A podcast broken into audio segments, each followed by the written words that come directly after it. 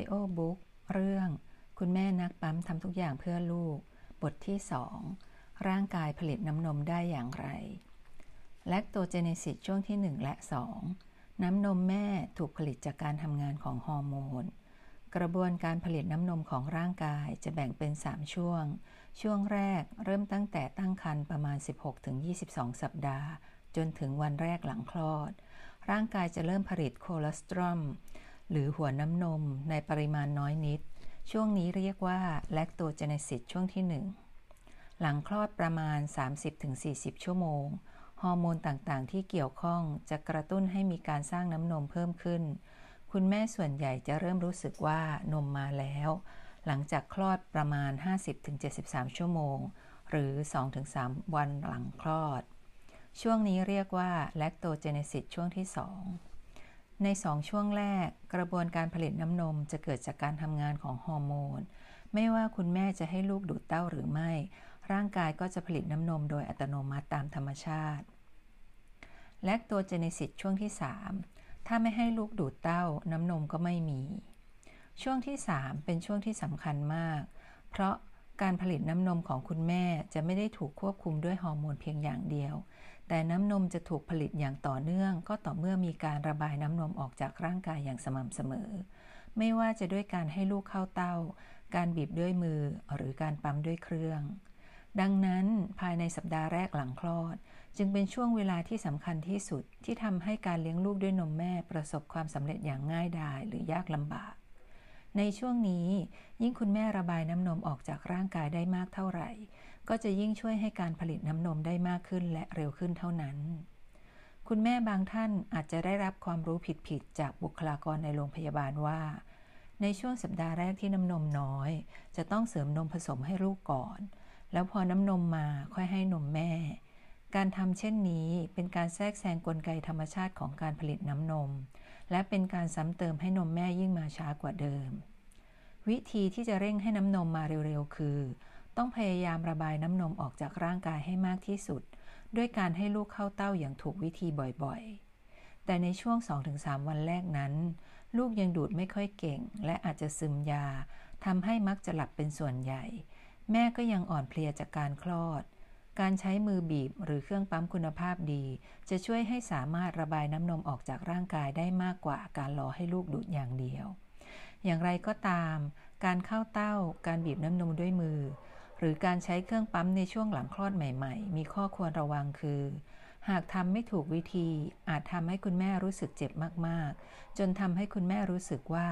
การเลี้ยงลูกด้วยนมแม่ช่างเจ็บปวดและทรมานเสียจริง ขอให้เข้าใจว่าความรู้สึกเจ็บปวดทรมานแบบนั้นไม่ใช่เรื่องปกติ หากคุณแม่รู้สึกเจ็บในขณะที่ลูกเข้าเต้า อาจเป็นไปได้ว่าลูกมีพังผืดใต้ลิ้น หรือลูกเข้าเต้าไม่ถูกวิธี ควรขอความช่วยเหลือจากพยาบาลผู้เชี่ยวชาญ การปั๊มนมก็เช่นกัน หากเป็นเครื่องที่ได้มาตรฐานเครื่องมือแพทย์ และได้รับคำแนะนำอย่างถูกต้อง การปั๊มนมก็ไม่ควรจะเจ็บเช่นเดียวกัน การเปลี่ยนแปลงของกระบวนการผลิตน้ำนมในแต่ละช่วงวัยของการเลี้ยงลูกด้วยนมแม่ ในช่วงสองสาวันแรกหลังคลอด ก่อนที่คุณแม่จะเริ่มรู้สึกว่านมมาแล้วนั้น กระบวนการผลิตน้ำนมเกิดจากการทำงานของฮอร์โมน ร่างกายจะผลิตน้ำนมโดยอัตโนมัติ ไม่ว่าจะมีการระบายน้ำนมออกจากร่างกายหรือไม่ก็ตาม แต่หลังจากที่น้ำนมมาแล้ว ร่างกายจะผลิตน้ำนมอย่างต่อเนื่องต่อไป ก็ต่อเมื่อมีการระบายน้ำนมออกจากเต้าอย่างสม่ำเสมอ โดยการเข้าเต้าบีบด้วยมือหรือการใช้เครื่องปั๊ม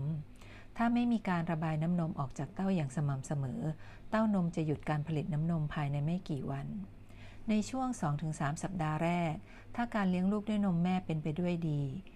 แม่ส่วนใหญ่จะมีน้ำนมมากเกินกว่าความต้องการของลูก สังเกตได้จากมีอาการคัดเต้านม น้ำนมไหลซึมเลอะเทอะ ให้ลูกเข้าเต้าข้างหนึ่ง อีกข้างก็ไหลพุ่งออกมาด้วย หรือน้ำนมไหลพุ่งก่อนที่จะถึงมื้อนม อาการเหล่านี้ไม่ใช่สิ่งปกติที่จะเกิดขึ้นตลอดการเลี้ยงลูกด้วยนมแม่ แต่จะเกิดขึ้นในช่วงที่ร่างกายของแม่กำลัง ปรับปริมาณการผลิตน้ำนม ให้เข้ากับปริมาณความต้องการน้ำนมของลูก หลังจาก 6-12 สัปดาห์ผ่านไป หรืออาจนานกว่านี้สำหรับบางคน ปริมาณของฮอร์โมนโปรแลคติน ซึ่งเพิ่มสูงขึ้นในในระยะแรกคลอด จะค่อยๆ ลดต่ำลง สู่ระดับปกติสำหรับแม่ให้นมลูก ในช่วงนี้คุณแม่จะไม่รู้สึกว่าหน้าอกคัดตึงเหมือนช่วงแรก น้ำนมที่เคยไหลซึมก็น้อยลง หรือไม่ไหลซึมเลย ไม่รู้สึกว่าน้ำนมไหลพุ่ง ไม่รู้สึกถึงกลไกการหลั่งน้ำนม หรือ let-down reflexและปริมาณน้ำนมที่ปั๊มได้อาจลดลง ความเปลี่ยนแปลงเหล่านี้เป็นเรื่องปกติ และไม่ได้หมายความว่าร่างกายผลิตน้ำนมไม่พอแต่อย่างใด โปรดจำไว้ว่าในช่วงแรกนั้นปริมาณน้ำนมที่ผลิต จะมากเกินกว่าความต้องการของลูก หน้าอกจึงมีการคัดตึง นมไหลซึมเลอะเทอะ เมื่อร่างกายปรับตัวได้แล้ว ปริมาณการผลิตน้ำนมจะพอดีกับความต้องการของลูก ร่างกายไม่ได้ผลิตน้ำนมส่วนเกิน ไม่ใช่ผลิตน้อยลงจนไม่พอ อย่างที่คนส่วนใหญ่เป็นกังวล ถ้าให้ลูกเข้าเต้า บีบหรือปั๊มออกอย่างสม่ำเสมอ โดยไม่ให้นมผสมเพิ่ม ร่างกายคุณแม่ก็จะผลิตน้ำนมได้เพียงพอต่อความต้องการของลูกในแต่ละวัย ไปได้นานเท่าที่ต้องการ การผลิตน้ำนมในแต่ละวันเป็นอย่างไร จากการวิจัยพบว่าปริมาณน้ำนมจะมีมากที่สุดในช่วงเช้า ซึ่งเป็นเวลาที่ดีที่สุดสำหรับการปั๊มเพื่อทำสต็อก และจะน้อยลงในช่วงบ่ายหรือเย็น ในขณะที่ปริมาณไขมันในน้ำนมกลับมีน้อยในช่วงแรก และมีมากขึ้นในช่วงหลังของวัน ความสามารถในการเก็บน้ำนม อีกปัจจัยหนึ่งที่เกี่ยวข้องกับการผลิตน้ำนมก็คือ ความสามารถในการเก็บน้ำนม ซึ่งหมายถึงปริมาณที่เต้านมสามารถเก็บน้ำนมที่ผลิตออกมาได้ในแต่ละมือ้อ ซึ่งแม่แต่ละคนสามารถเก็บได้ไม่เท่ากัน และแต่ละข้างของแต่ละคนก็อาจไม่เท่ากันอีกด้วย โดยปกติเต้านมจะผลิตน้ำนมอย่างต่อเนื่องตลอดเวลา น้ำนมจะสะสมในเต้าจนเต็มความสามารถในการเก็บน้ำนม เมื่อเต้านมเต็มจะรู้สึกคัดตึง การผลิตน้ำนมจะช้าลงหรือหยุดผลิต อย่างไรก็ตาม ความสามารถในการเก็บน้ำนม ไม่มีผลต่อปริมาณน้ำนมที่เต้านมสามารถผลิตได้ ไม่ว่าคุณแม่จะมีความสามารถในการเก็บน้ำนมได้มากหรือน้อย ก็สามารถผลิตน้ำนมได้ปริมาณมากพอสำหรับลูกของตัวเองเสมอลองเปรียบเทียบความสามารถในการเก็บน้ำนมของเต้านมกับขนาดของแก้วน้ำ เราสามารถดื่มน้ำในปริมาณมาก ๆ ด้วยแก้วน้ำขนาดเล็ก กลางหรือใหญ่ก็ได้ ถ้าเราใช้แก้วขนาดเล็ก เราก็ต้องดื่มหลายแก้วกว่า ถ้าเต้านมมีความสามารถในการเก็บน้ำนมน้อย เต้านมจะเต็มเร็ว คุณแม่ก็ต้องให้นมลูกหรือปั๊มออกบ่อยกว่า เพื่อให้ได้ปริมาณที่ลูกต้องการ หากต้องการเพิ่มปริมาณน้ำนมต้องทำอย่างไร การปล่อยให้น้ำนมคัดเต็มเต้าจะทำให้การผลิตน้ำนมช้าลง ในทางตรงข้าม การให้ลูกเข้าเต้าหรือปั๊มให้เกลี้ยงเต้า จะทำให้การผลิตน้ำนมเร็วขึ้น เต้านมจะผลิตน้ำนมออกมาต่อเนื่องตลอดเวลา เต้านมที่ว่างจะผลิตน้ำนมได้เร็วกว่าเต้านมที่เต็ม ในระหว่างมื้อที่ลูกเข้าเต้าหรือปั๊มออก น้ำนมที่ผลิตออกมาจะสะสมอยู่ในเต้าเพิ่มขึ้นเรื่อยๆ ตามระยะเวลาที่เพิ่มขึ้นหลังจากที่ลูกเข้าเต้าหรือปั๊มออกครั้งสุดท้าย เมื่อน้ำนมเริ่มเต็มเต้า การผลิตน้ำนมก็จะช้าลง ดังนั้นถ้าต้องการให้ร่างกายผลิตน้ำนมเพิ่มขึ้นในแต่ละวัน สิ่งที่ต้องทำคือต้องพยายามระบายน้ำนมออกจากร่างกายให้เร็วขึ้น และบ่อยขึ้นตลอดทั้งวัน เพื่อให้มีน้ำนมสะสมในเต้าในระหว่างมื้อน้อยลง โดยวิธีต่อไปนี้ 1. ให้ลูกเข้าเต้าบ่อยกว่าเดิม และหรือเพิ่มการบีบหรือปั๊มในระหว่างมือที่ลูกเข้าเต้า 2. ให้ลูกเข้าเต้าข้างหนึ่ง พร้อมกับปั๊มนมอีกข้างหนึ่งไปด้วยกัน ทำอย่างไรให้เกลี้ยงเต้า 1. ต้องให้ลูกเข้าเต้าอย่างถูกวิธี มีประสิทธิภาพและได้น้ำนม 2. ใช้การนวดเต้านมและบีบหน้าอกช่วยในระหว่างเข้าเต้า 3. ระบายน้ำนมออกทั้งสองข้างในแต่ละมือโดยให้ลูกเข้าเต้าทั้งสองข้าง หรือเข้าเต้าข้างหนึ่ง และปั๊มนมอีกข้างหนึ่งไปพร้อมๆกัน 3. บีบด้วยมือต่อให้เกลี้ยงหลังจากเข้าเต้าหรือปั๊มนม หมายเหตุเกลี้ยงเต้าหมายถึงการระบายน้ำนมออกจากเต้าประมาณ 70-80%ของปริมาณทั้งหมด สังเกตได้จากเต้านิ่มเหลว ไม่ได้หมายถึงเกลี้ยงจนไม่มีน้ำนมเหลือ ซึ่งเป็นเรื่องที่เป็นไปไม่ได้ เพราะน้ำนมถูกผลิตอยู่ตลอดเวลา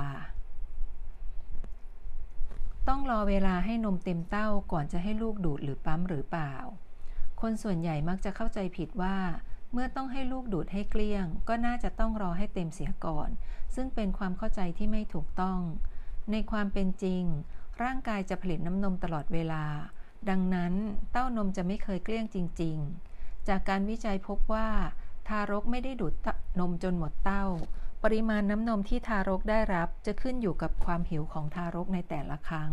และแตกต่างกันในแต่ละมือ้อ โดยทั่วไปทารกจะดูดนมออกไปได้ประมาณ 75-80%ของปริมาณน้ำนมที่มีในเต้านม ยิ่งเราทำให้น้ำนมในเต้าเหลือน้อยลงเท่าใด เต้านมก็จะผลิตน้ำนมมาเติมเร็วขึ้นเท่านั้น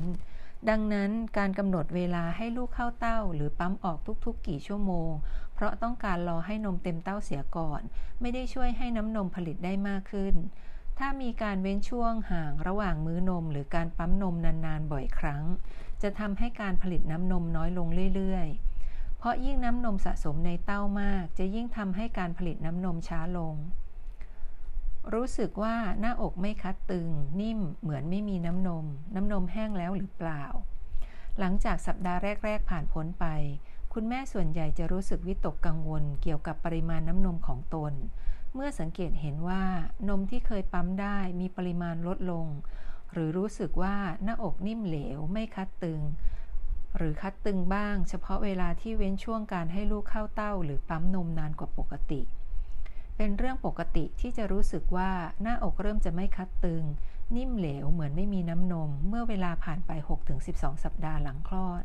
หรืออาจจะนานกว่านี้สำหรับบางคนที่มีนมเยอะมากๆ ความรู้สึกว่าหน้าอกคัดตึงเต็มไปด้วยน้ำนม จะเกิดขึ้นเฉพาะในช่วงแรก ๆ ที่ร่างกายมีระดับฮอร์โมนโปรแลคตินสูง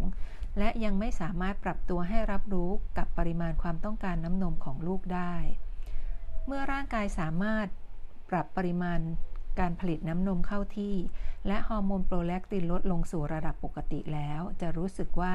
หน้าอกคัดน้อยลง นิ่มเหลว เหมือนไม่มีน้ำนม ไม่มีการไหลซึม ไม่รู้สึกถึงเล็ดดาว และถ้าปั๊มก็จะได้ปริมาณน้อยลงกว่าเดิม อาการเหล่านี้ไม่ได้แสดงว่าร่างกายผลิตน้ำนมได้น้อยเกินไป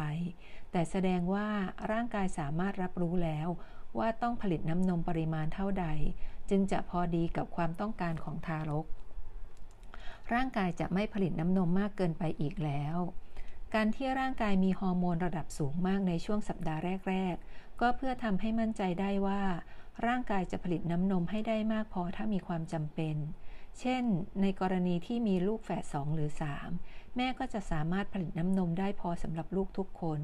แต่หลังจาก2-3เดือนแรกผ่านไป ฮอร์โมนโปรเลคตินจะค่อยๆ ลดลงสู่ระดับปกติ พร้อมๆกับการที่พร้อมๆกับที่การผลิตน้ำนมของแม่ก็จะปรับไปตามความต้องการของลูก ร่างกายจะไม่ผลิตน้ำนมส่วนเกินอีกต่อไป ความเปลี่ยนแปลงนี้อาจเกิดขึ้นแบบค่อยเป็นค่อยไป หรือเกิดขึ้นทันดีทันทีทันใดก็ได้ แตกต่างกันไปในแต่ละคน แต่ก็มีคุณแม่จำนวนมากที่ไม่ได้รับรู้ถึงความเปลี่ยนแปลงนี้ เพราะอาจหยุดเลี้ยงลูกด้วยนมแม่ไปก่อนหน้านี้แล้ว และบางคนก็เข้าใจผิดว่าความเปลี่ยนแปลงเช่นนี้ เป็นสัญญาณว่านมกำลังจะแห้งทำให้เลิกให้นมแม่แล้วไปให้นมผสมแทน หรือในทางตรงข้าม คุณแม่ที่ขยันปั๊มอย่างสม่ำเสมอเพื่อทำสต็อก ก็เป็นการหลอกร่างกายว่ามีความต้องการเกินจริง ปริมาณน้ำนมก็จะผลิตมากอย่างต่อเนื่อง โดยไม่ลดลงได้เป็นเวลานานหลายเดือน ถ้าน้ำนมมากไปจะทำอย่างไรดี คุณแม่บางคนมีน้ำนมมากโดยธรรมชาติ หรือบางคนอาจจะกระตุ้นมากไปจนมีน้ำนมมากเกิน หากต้องการลดปริมาณน้ำนมโดยไม่ให้มีผลกระทบกับจำนวนครั้งในการเข้าเต้าของลูกหรือต้องหย่านมลูก สามารถทำได้โดยการจำกัดการให้นมลูก ให้เต้าเพียงข้างเดียวในแต่ละมือ้อ ทิ้งระยะห่างระหว่างมื้อ 3-4 ชั่วโมงหรือนานกว่า แล้วสลับข้างในมื้อถัดไป การทำเช่นนี้น้ำนมจะสะสมอยู่ในเต้าเต็มที่ก่อนที่จะเปลี่ยนข้าง การปล่อยให้น้ำนมสะสมมาก ๆ จะช่วยให้การผลิตลดลง thank you